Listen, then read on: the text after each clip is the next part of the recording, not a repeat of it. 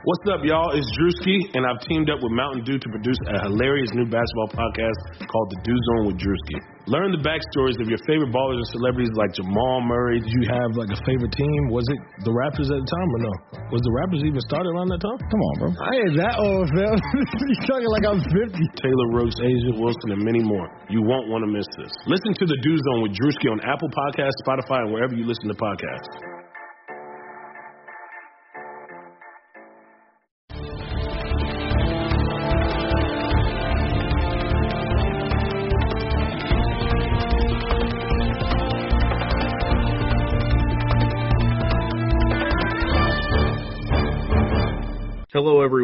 Welcome into another episode of Kentucky Daily, a daily podcast covering your University of Kentucky Wildcats. I'm Sean Smith, joined as always by Derek Terry of the Cat's Paws.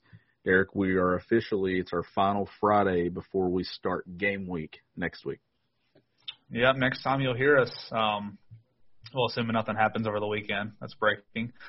Next time you hear this podcast, we'll uh, have a guest from Auburn on, and we'll be talking about probably all football for the most part next week, leading into the game. So, talking season has gone a little bit longer this year, uh, quite a bit longer actually. Uh, but I'm so excited, Sean, that it's almost here. Yeah, I am too. You know what else I'm excited for? You can get out to the Butcher's Pub tonight. Two locations, one in Pineville, Kentucky, one in Williamsburg, Kentucky. Derek, they have amazing deals going on. Uh, if you need to find some of those deals, you can visit thebutcherspub.com. You can check them out on Facebook. Get out. It's game one of the Western Conference Finals tonight between the Los Angeles Lakers and the Denver Nuggets. So get out there, watch Jamal Murray, watch Anthony Davis. Uh, there'll be some big time Major League Baseball games on the TV too. I know the Cincinnati Reds are right in the hunt for a playoff spot. You and I are very excited about that. They have the White Sox. Against all odds. yeah, they have the White Sox in town. Derek has convinced me to let my heart be vulnerable again to possibly be broken. So I might even be out there at the Butcher's Pub tonight watching that game, and uh, hopefully I leave happy. But regardless, win or loss, I'm sure I'll leave happy because the food is amazing. If you want to try the the wings, uh, got the zombie sauce, got all those other uh, amazing flavors, got great burgers. Their sidewinder fries are some of the best fries I've ever had in my life. So make it out to the Butcher's Pub tonight.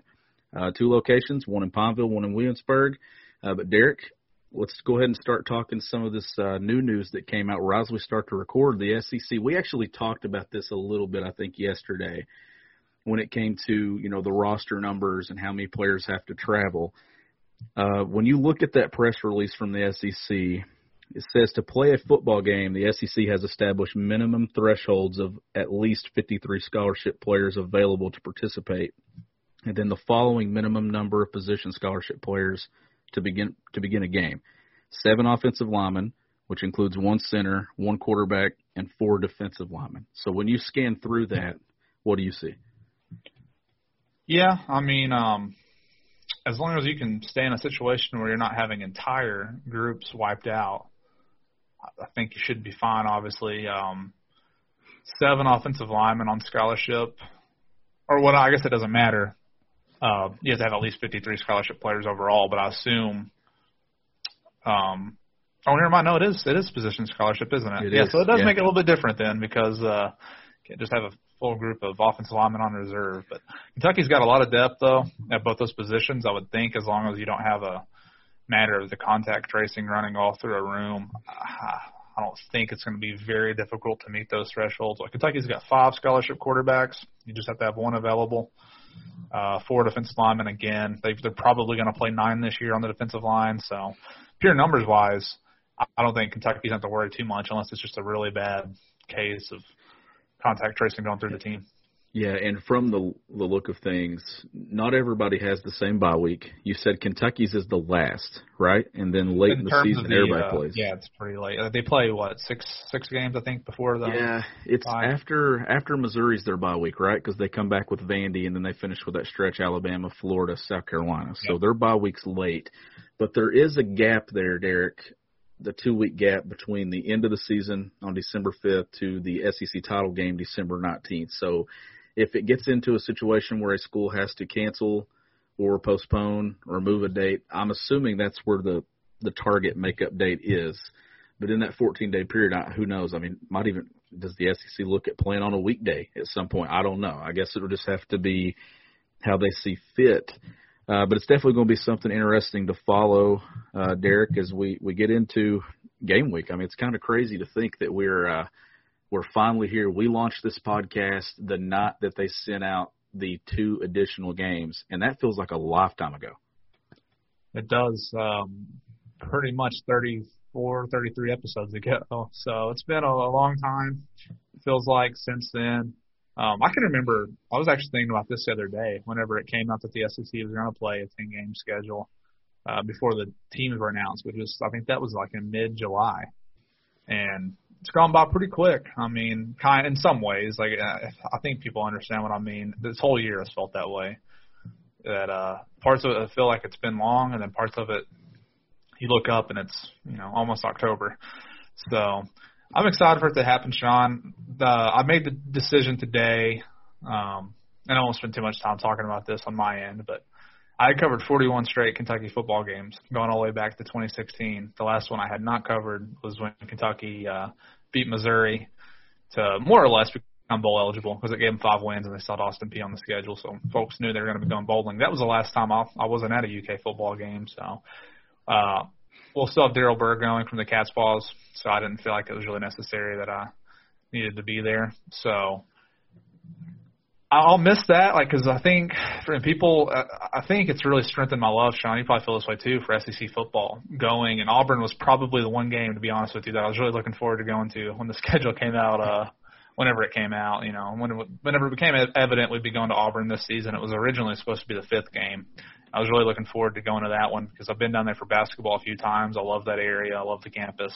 So I'm disappointed. Uh, but at the end of the day, I'm just glad that they're able to hopefully still get this thing going. And uh, come next Saturday, you know, we won't be we're not too much further away at this point from from discussing the games and all the good stuff that people like. Yeah, and as of right now, I'm going, so I'm still going. But I mean, that could change, I guess, if I get in the middle of next week and decide to change my mind. But I'm like you. It has strengthened my love of SEC football. When you're on these campuses every single Saturday and you get to feel the environment, which you won't feel this year the same. But the last two years, well, take that. The last three years that we've been going to Auburn for basketball, I've always walked. We park right there beside Jordan Hare in the parking yep. garage, and every time that I'd walk out of that garage, I kept circling 2020 in my mind. I'm like, man, we get to go in there. We get to cover that game. We started looking at the press box, how it's in the end zone there instead of on the side. Me and you had talked about it uh, even last year about how excited we were. So as of right now, I'm going. Derek, I'm sure you'll be there in spirit watching through the TV, covering the game. It's going to be yeah. interesting, though. I mean, it's it's going to be something, and we'll have some podcasts with some immediate reaction and things like that. But it's going to be weird. It's going to be weird for you all watching on TV too, because it's going to look different. But hey, we're all in this together, and at least it looks like we will have some Kentucky football. So, staying on the Kentucky football topic, today is also our mailbag episode, Derek. So, what we're going to do is we're going to answer, I think there's three mailbag questions that we have, and then we'll take a break, and then we'll come back and we're actually going to revisit our season previews now that we're a week out. Some things may have changed, some of us might still feel the same, but there's so many things that have happened and some of these, you know, guidelines, protocols that are coming out, maybe we need to sort of revisit it. And then we also need to say this. It is not going to be accurate probably week to week. We're going to have to come back, Derek, and it might our game prediction might change based on who's in, who's out. We have to wait and see. So let's go ahead and get to the mailbag questions. And Derek, I think this is a fitting one. It comes from Brian Thornton. He DM'd this to me last night. Would UK consider dropping a safety into an inside linebacker spot if the depth goes thin, thinking Mo Douglas. That would be the only name, yeah, that I would say would be Mo Douglas. It's been a weird year with coverage because typically you can spend the either spring, which we didn't really have much of a spring, or the um, fall early in camp. You can talk to a lot of these guys, and Mo Douglas would have been a guy I would have talked to this year.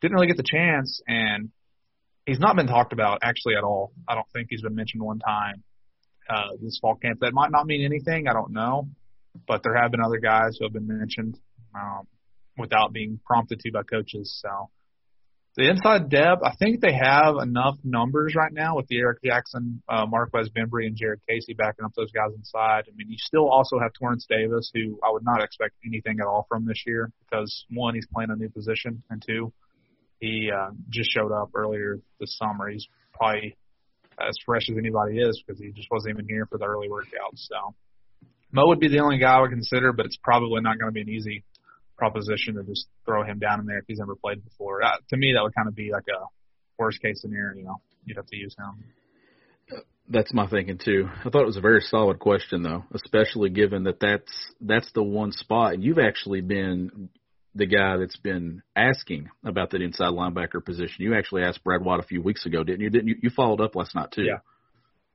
So that's that's a position that we're definitely going to watch as this season starts. Uh, Derek, you should have the next question there. All right, Sean. The next question uh, asks: Any prediction on whether any of the guys playing their fourth year of eligibility will come back for another go around? I expect it'd be rare outside of injury, but would be interested to know how the new eligibility waiver has, was received by players. I think that's a, a very good question.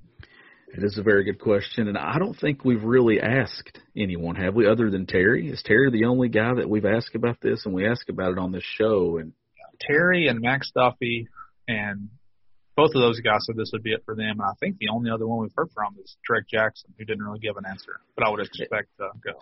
And the reaction too, Terry said even though he's not coming back, he thought it was a very good idea. He thought it was very good, that, you know, that they're deciding to do this for these players. And I think that pretty much answered the question inside of the question when that it would be rare outside of injury. I think that that's what it's going to come down to, Derek, because a lot of these guys, maybe a guy that thinks they have a chance to break into an NFL spot or something like that. I don't know. Maybe you could see that if a guy is like sixth, seventh round and he feels like he could improve and go higher.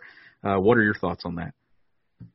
Yeah, I, whenever it first came out, I thought, man, this could really be a, a game changer. Like you could be planning for guys to be here even longer than before. But I still think that I got to agree with the injury angle. I think that might be the only way you really get guys back for more than they plan to be here anyway. So I'm thinking of the offense. I don't know if there'd be anybody really off the top of my head who's going to be just super eager to come back. It's not going to be. I mean, I, I did see one of Tennessee's players, uh, Daryl Middleton, I believe, has already announced that he's coming back for 21. So there might be some guys already who have made up their minds that they're going to come back, but. Stoops kind of the way Stoops talked about it right when that came out, it makes me think that he's not thinking he's gonna have a bunch of guys wanting to come back. So I thought an interesting angle of that would be the guys who get this extra year who maybe decide to grad transfer, either from UK and other schools. And with that said, maybe Kentucky goes into next year. I think they're still going to have really good depth across the board next year, but maybe there are some guys who do go to that transfer wire that they didn't expect to. That maybe you'll see a couple names connected to UK. Yeah, and this this might be something too that we really don't know about until late in the season, until we see how this season goes. This could be something that maybe December when guys announce this, whether they're coming back or whether they're leaving. It definitely adds an interesting angle to the off season area. I think that's where we'll see that. And one other guy who might make sense, depending on how quick he progresses from injury, is Davonte Robinson. Just because he missed all last year with an injury, He's also redshirted, so he's had two seasons since he's been at UK that he didn't get to play at all. And sounds like from Stoops' comments on Monday, he won't even really be ready for until maybe week two or three this year. So maybe he's the guy who says, you know what, I don't have to absolutely risk anything really by trying to push myself too soon because I know I have this extra year if I choose to to have it. And I think he's a guy. He's a Lexington kid. Um, I think UK would certainly welcome him back for another season if he wanted to come back. I think they would, and that's who this role I think fits the most is or those guys that have missed time and they can sort of get that year back that they've lost in the past. So uh, definitely will be interesting situation to follow. One more question too. This is a recruiting basketball recruiting question, and this is a topic that we've talked about a few times. What's the deal with Jaden Hardy's recruitment? Once thought to be a sure thing, now looks like he's going somewhere else. Is Cal going other routes because things heard maybe G League route? Cal doesn't want to mess with those guys, and he knows what UK means going to the NBA. Well, Corey, before he jumped to the NBA himself, actually talked about this that he thought that the longer this went on, that Kentucky, his words were, they John Calipari doesn't want to get left at the altar, right? So Yeah. at this situ at this point, I don't think Jaden Hardy ends up at Kentucky personally, just because it's gone so quiet that it sounds like Cal has sort of moved to Hunter Sallis and not Jaden Hardy. Because Hardy, let's see, now the school is UCLA that's getting some buzz, and but I think the G League's probably the biggest threat, in my opinion. Uh, so it it does seem like Kentucky has gone another direction. Uh, we've not really heard a ton from Jaden Hardy in Kentucky. We haven't. Um, I'm thinking he he does go the G League route. That would be my guess, and that's probably why UK has moved on.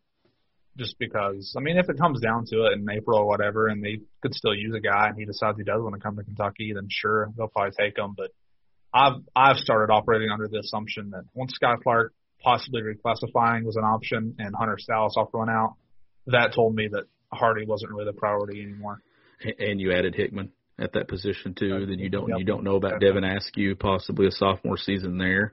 So there, I mean, I think the writing's on the wall. Sure, Kentucky was the favorite for the long for a long term there, but like Corey said on the first time he joined us, it's it's very rare you see the favorite, you know, be the guy that gets get, be the school that gets the player when it's gone so long. At some point, a decision has to be made. And I think that's been some of the worry with the Skyy Clark recruitment is, you know, the longer this thing goes on, does North Carolina really a legit threat to land him? Uh, but overall, very solid mailbag today. We will do this. We might move up the mailbag question a day now that we're getting into football season. We might throw that into Thursday's episodes, Derek. That way we can keep it uh, to all pregame for football on Fridays. But uh, anything else you'd like to add before we wrap this up on the mailbag? No, we appreciate the questions. I thought those were all very good, very relevant questions. Um, we apologize we couldn't get to more for Vince Marrow. I know we had some more that we didn't get to. Um, time constraints talking to coach, but we appreciate the feedback. We love having people listen. Um, keep keep sending us messages, emails. Let us know how we're doing. For sure. So keep sending keep sending mailbag questions. You can DM me. You can DM Derek. You can reply to the tweet that I put out the night before. We will continue doing some questions for guests. I like you said, we apologize we couldn't get to all of them. I think we ended up having like seven or eight, and we already had Vince for 19 minutes. We couldn't have, you know, stretched that to 25 because they had meetings and everything that day. Uh, but this has been the mailbag segment. As soon as we come back from this break, Derek, we're going to do our predictions for the 2020 season, and we'll see if anything has changed. You're listening to Kentucky Daily.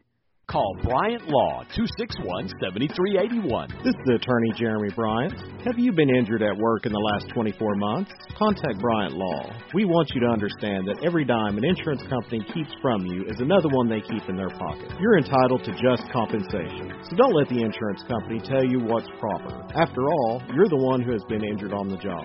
I'll evaluate your case and tell you the truth. Call Bryant Law in Corbin and get what you deserve. Visit online at jeremybryantlaw.com.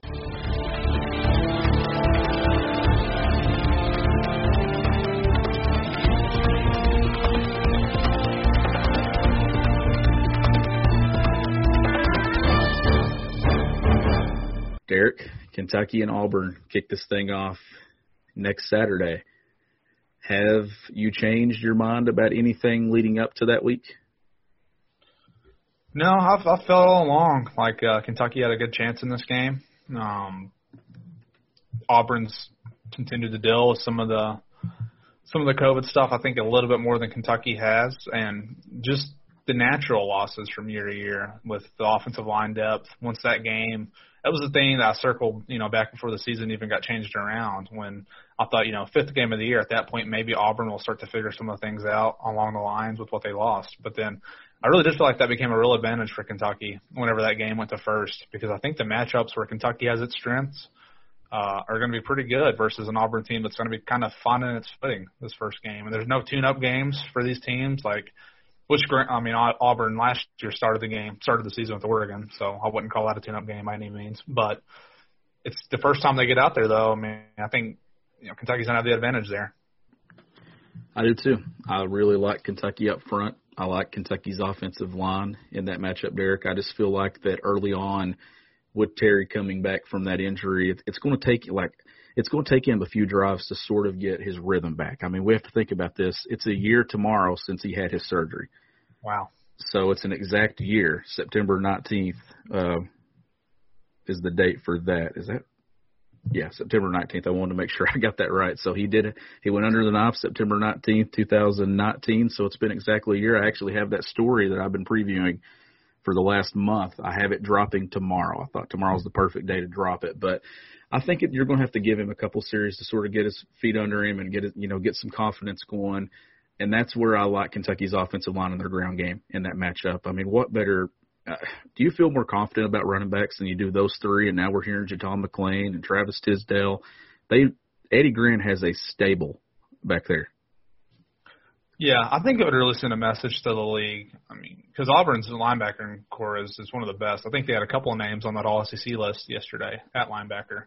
So I'm not going to say it's going to be a walk in the park to run up there, and just because Auburn's got some new guys on the D line, but I do think you know UK has this rep as one of the best offensive lines in the country. I think they need to. This is a team that you are capable of establishing that against them, even though there's still some very good players on uh, Auburn's side. But the deal is though, I mean, if you, it's the same for any team you're playing. If you can't run the ball successfully, you're gonna have a really hard time winning. And I love the backs that UK has. I'll be really interested to see kind of how they balance the reps because I'll be completely honest with you. I, last year, the way that Smoke and Rodriguez came on, I thought maybe it would make sense to lean towards those guys more this year. But then you hear from Tom Leach and Mark Stoops that AJ Rose has put together one of his best camps. So I still had Rose as a projected starter. I do think he'll be the first guy out there. Um, if he becomes more of that complete back where he can get the the tough yards, I think that would be great for Kentucky. But if not, I mean, you're gonna have a lot of options this year. So I do feel really good about the way they're gonna be able to run the ball. And I'll tell you this too. I, I think AJ's impact will be greater this year that Terry's back there. He's really good catching the ball out of the backfield. I think that you could see some of those screens or some of those plays to get him the ball in space. That he really thrived on that his sophomore season behind Benny. So I think that that could be something that you see there. Uh, but Derek, we've talked Auburn. I, I have Kentucky winning that matchup. Let's go ahead and just give your overall record on the season, and then if you want to, you can dive into it and how you see that playing out. Yeah. So what I wanted to do with this exercise, and this is where we were talking about earlier, where it's going to change week to week what I like to do when I make season predictions is kind of evaluate where Kentucky stands versus the other programs in the SEC. So the way I did it this year, I picked them to go six and four, which for anybody who thinks that's too low, it's fine. I will tell you, and I know there are two games added, but I'll tell you, UK has not won six football games in the SEC. How long, Sean? Like 60 years, probably. Yeah. It would be uh, yes, you get the two more opportunities this year. That would still be a lot of wins against an SEC team. In 2018, they won five. That was the most they'd won. Should have won six. Maybe could even win more than that in 2018. But so the teams I think that UK is better than uh, unequivocally is Missouri and Vanderbilt. No question about it. I like where they are. Like I would take Kentucky's spot in the SEC pecking order over Mississippi State and Ole Miss and also South Carolina. Though I will say this because I know South Carolina is a very uh, that can be a team that gets people riled up in Kentucky. South Carolina should be better than what it is.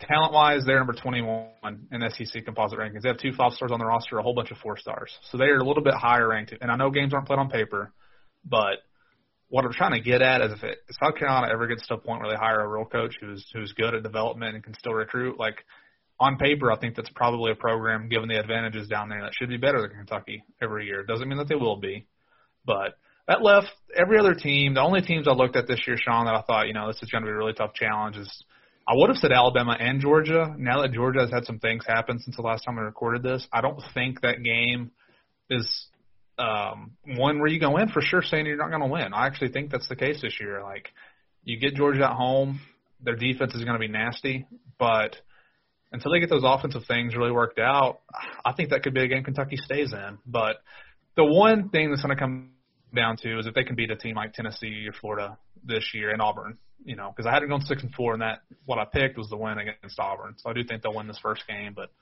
until they beat Tennessee, I'm not going to pick them to win in Knoxville. and Florida, I think they'll have a good shot at. because Those games could be huge though towards the end of the year with the SEC standings. So you had six and four preseason too, didn't you? When we first talked about it I think you Yeah, were six and four. I'm not moved off that, and that's just like I'm saying. That's just the overall how I feel they stack up in the SEC this year, which is very good for Kentucky. I feel like they're certainly a middle of the road type SEC team, which in other leagues would be good enough to compete probably for a championship. It would. And when we did this a month ago, I had Kentucky eight and two, but I wasn't as confident. If you remember, I kept saying I don't know how I got to this mark. I think I sort of let the emotions and the excitement of seeing the schedule sort of get behind me. But I will say this: I'm not far off. I said seven. I'm, I'm saying seven and three. Uh, I've said two losses. Somebody asked me this morning. I, I put Georgia, Alabama in the loss category just given the difference in all the talent. You know, Georgia, you've said it multiple times, has more star talent than Alabama. So when you look at that, I just feel like that those two. Now, I like what you said too. A lot has happened around Georgia. That game is at Kentucky. Kentucky's not having to travel. They get to sleep in their own bed that night. And in a year like this, Derek, I think that's going to play a lot of you know positives for a lot of these programs. So that's a game I do think Kentucky hangs around in. I don't want people to think that I'm sitting there thinking they don't have a chance to beat Georgia this year. I mean, if it were a full stadium, I think I'd even probably lean more to them possibly winning it. But then I had somebody asked me, okay, what's the third loss? One of Florida, one of Tennessee. I think that they find a way to win one of those. So if that happens, and you beat Auburn and you beat one of Florida and Tennessee, as long as you don't just lose to somebody like Vandy or Missouri or somebody you shouldn't lose to, this should be a really good year if that plays out. And that's so I agree with you there on the seven win mark. I definitely think it's doable to beat Florida or Tennessee. I don't think Tennessee's much better than them at all, to be honest with you. I mean, I don't think I wouldn't sit here and argue that Kentucky's necessarily better, but there's not a big gap between those two teams uh, as of now. I guess where I keep coming back to that six win mark though is because uh, I am convinced Kentucky's going to beat Missouri and Vanderbilt. I'm pretty convinced they're going to beat both Mississippi schools. Um, but I'm not like I don't think Kentucky is just overwhelmingly better than Ole Miss, Mississippi State, and South Carolina to where there's like no chance they lose those games. So if you lose one of those, it really becomes important that you do beat one of Florida, Tennessee, or, uh, or Auburn because, I mean, worst case scenario to me is if you lose to Auburn and then come right around and lose to Ole Miss too, which I don't think is going to happen. Like I do think they're better than Ole Miss, but like I'm saying, you know, are they double digit better than than those teams? Those teams, I don't think so. But you get them at home. It'll be like to me this year. If you can beat those teams that you should beat, and you feel like you're better than, then you're you're staying on that positive climb, positive momentum. And yes, the next step for Kentucky is absolutely to beat Tennessee, Georgia, and Florida more than they have. I mean, it's been a big uh, issue in the Stoops era, but it's been a big issue throughout the history of Kentucky football. So my main thing is avoid, you know, take care of business because a lot of those teams I just mentioned, matter of fact, three of them you're playing at home in South Carolina, Mississippi State, and Ole Miss. And to me, it's pretty much a gift this year to have Ole Miss or uh, sorry Missouri and Vanderbilt on the road because those are probably your two easiest games. So Yeah. pull an upset somewhere, seven and three, you're probably going to finish no worse than third. I would say in the East. Yeah. maybe even second. And I think too, seven and three. You depending on who you beat, and who you lo- you lose to, you could be right there playing Florida for the division late in the season going into that. I mean, that's uh, you're definitely going to be in the conversation if you get to seven wins. The only thing that I think Kentucky needs to avoid is four and six, or something along those lines. Three and seven, five and five. Derek, five and five. Yeah. five and five, I would feel really good about where this program is. Honestly, I would feel good. Five and five, given the schedule, just because it's a ten game SEC schedule. We don't really know exactly what's going to happen. That's like last year, that eight and five finish. It almost feels like nine, ten wins, given everything that they overcome. And Yeah. and I think that was honestly, Derek. I'll tell you this: that, you know, they won, they went five and three in the SEC in 2018. I think last year's Kentucky team, if, with a healthy Terry, would have won five SEC games. I think they would have beaten Mississippi State, South Carolina. So I think that this is a program that is getting into that, moving away from the three and five, four and four in the SEC, possibly five wins annually in conference play. And if you get that, you probably were right there knocking on the door for it in an eight game SEC schedule. Yeah, I agree with that. Um, I'm going to contradict myself a little bit because I just said that you need to beat the teams you should beat. But again, that's going to change based on you know, if you're at full strength and you beat Auburn, you beat some of these other teams, but then you get to the end of the year against South Carolina on injuries and maybe you got some guys out with COVID and you lose to them, like, you know, it, it's just every game has have to be evaluated so differently this year based on who's playing and who's out there, what circumstances are, uh, you know, around the game. So that's where this year is going to be interesting to me in terms of how it's judged. Like five and five on paper, given the build up, I don't think I don't think it's a bad year. I don't know that it really moves the needle much going into next year. But again, if the circumstances are, you know, what if you had to overcome a lot to get to those five wins? Like last year's eight and five season, I don't think was, or I well use the regular season as an example. Finished seven and five in 2016, 2017, and 2019. I felt like what they did last year, that seven and five season, was far more impressive. It was. Whereas 2017, I would say it's probably disappointing that they did that. That they only won seven. Whereas last year, it was like you know I thought they really maximized what they could do. They they did, and I think that's a very good point. Is you left that 2017 season kind of upset because they let Florida slip away, they let Ole Miss slip away. That season, that probably should have been the eight nine win season before the nine win season, regular season. So, and then who knows what happens last year if they were at full strength? I think you and I, after even the Eastern Michigan game, we felt confident going into the rest of the season. So it's just going to be have to have to be something that we sort of watch game to game. It's going to be a schedule and a season that you just we probably talk about in increments. Honestly, Yeah. is we you get an you get a feel after Auburn, and then that feeling could change the following week. Even if you start out bad, I mean, it could change positively in seven days. So this is literally going to be a roller coaster ride for every program. Even the Alabamas and the Georgias and the Floridas, they're all going to have their highs. They're all going to have their lows. And Derek, I think that's what's going to suck us all in to this SEC football season is it's literally going to be I think honestly I think it could be chaos. It wouldn't shock me if there's a crazy upset in week 1. Do you think Kentucky though would be labeled the crazy upset if they go to beat Auburn? Do you think that would be the national I don't think so either. I think people now feel like Kentucky I don't even know if it'd be talked about as an upset on the national. Well, it's going to be what? Like number nine versus number 20? 23 Exactly. or something?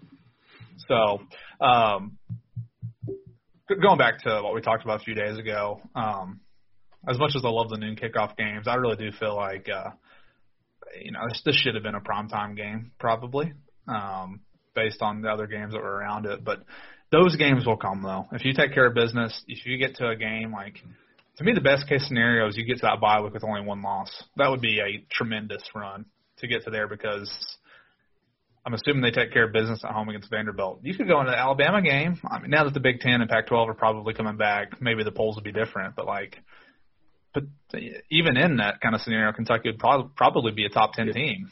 So if they beat Auburn in week one, they're getting they're getting bumped in the polls to the point that I think they would overcome even some of those Big Ten teams entering because you would have the eye test with Kentucky, and I think you would be able to go off that. Uh, but when you look at those games, it's the only SEC matchup that features two ranked opponents in Week One, and and I think the AP did say that the Big Ten will not be factored into this poll releasing on Sunday. So going into game week, it's not going to impact. Kentucky's not falling out of that top 25. But when you look at these matchups, Derek, let's throw out Alabama, Missouri. Let's throw out Vandy, Texas A&M, and let's throw out Georgia, Arkansas. Uh, Mississippi State, LSU. You want to throw that one out too? Because I, I don't think any of those teams that are favored will lose those. But Florida at Ole Miss on the road, first game of the year. Lane Kiffin at home. Tennessee at South Carolina. Do you see either of those two? How do you see? Do you see anything crazy happening there? Maybe South Carolina over Tennessee at home, or do you think Ole Miss has a shot against Florida? I could see South Carolina for sure over Tennessee because Tennessee has had a lot of problems. I thought it was interesting. South Carolina um, went with I think his name is Collin Hill at quarterback. I might have his name wrong, but he's a That's guy right. from from South Carolina. Well, he's at South Carolina now, but he came with Mike Bobo from Colorado State. So that was surprising to me on the surface that Ryan Hilinski didn't win that job because he was an elite 11 quarterback who, you know, was forced into action last year when Jake Bentley got hurt. But given that the practice time has been cut down substantially when you don't factor in spring practice, it kind of does make sense that for that first game you would go with the person that you trust the most. So we'll see. I was told he's pretty much just a game manager. I don't think he's going to make any plays to really help you too much or hurt you. So depending on how crisp Tennessee is, I think will depend on the outcome of that game. That one is in South Carolina as well, right? So it is. Uh, I could definitely see South Carolina win, winning that one. I don't. I think the Florida Ole Miss game could be kind of fun, just because I think Ole Miss's offense has the pieces to to be an exciting team. But I have a hard time thinking Ole Miss will be able to stop Dan Mullen's offense enough to to win that game. But that's actually the team I'm really looking forward to coming to Lexington is Ole Miss because they got some they got some talent on the offensive side of the ball. But I feel like Kentucky's moved up the ladder enough as a program that they could really probably assert their will on offense against Ole Miss's front, which would uh the way Kentucky plays, I think would lend to UK having a pretty good outcome in that game. But Yeah. I, I don't think Mississippi State and LSU is an absolute gimme for LSU just because they're having to replace so much from last year. They've had some guys opt out. Um, sounds like they have some guys who might be deciding to opt back in, but as of now, I could see that being a relatively close game for a little bit of it. I don't know that Mississippi State's going to be able to do enough to win, but uh, you know, you get the pirate out there with the KJ Costello and uh, forgetting the name of the uh, uh, Hill, Collin Hill. So I could see it being an interesting game for a little bit. It could be. I mean, it's in that 3:30 CBS time slot for a reason. So obviously, uh, the experts believe that that's going to be, you know, a solid matchup. I, I too, I think LSU being the defending national champion sort of put them in that time spot more than anything else did. But Derek, it's going to be interesting.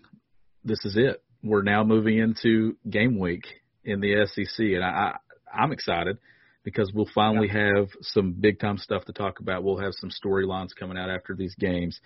So it's officially here. We will be back next week. We'll have an Auburn preview for you on Monday. I hope you enjoy that. It'll be a scouting report type episode. Frank Fowler, one of my good friends from SEC this morning that produces that show with Peter Burns, Chris Doering, he's going to join us on Wednesday. And you never know who we might add to the guest list in game week. But it'll officially be game week. Hope you join us next next week. Hope you enjoyed this episode. One more note before we close. If you listen to this before 5:15 Eastern Time today, Mark Stoops is joining the Paul Finebaum show at 5:15. So if you want to hear Coach Stoops one time before Monday, uh, get on to, the SEC Network at 5:15 p.m. Eastern Time today to listen to Coach Stoops. We'll be back next week. This has been another episode of Kentucky Daily. See you then.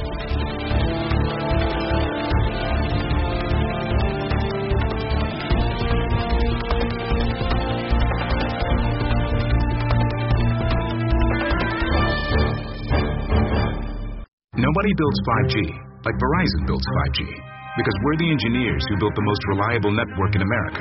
And the more you do with 5G, the more building it right matters. The more your network matters. The more Verizon engineers going the extra mile matters. It's us pushing us. It's Verizon versus Verizon.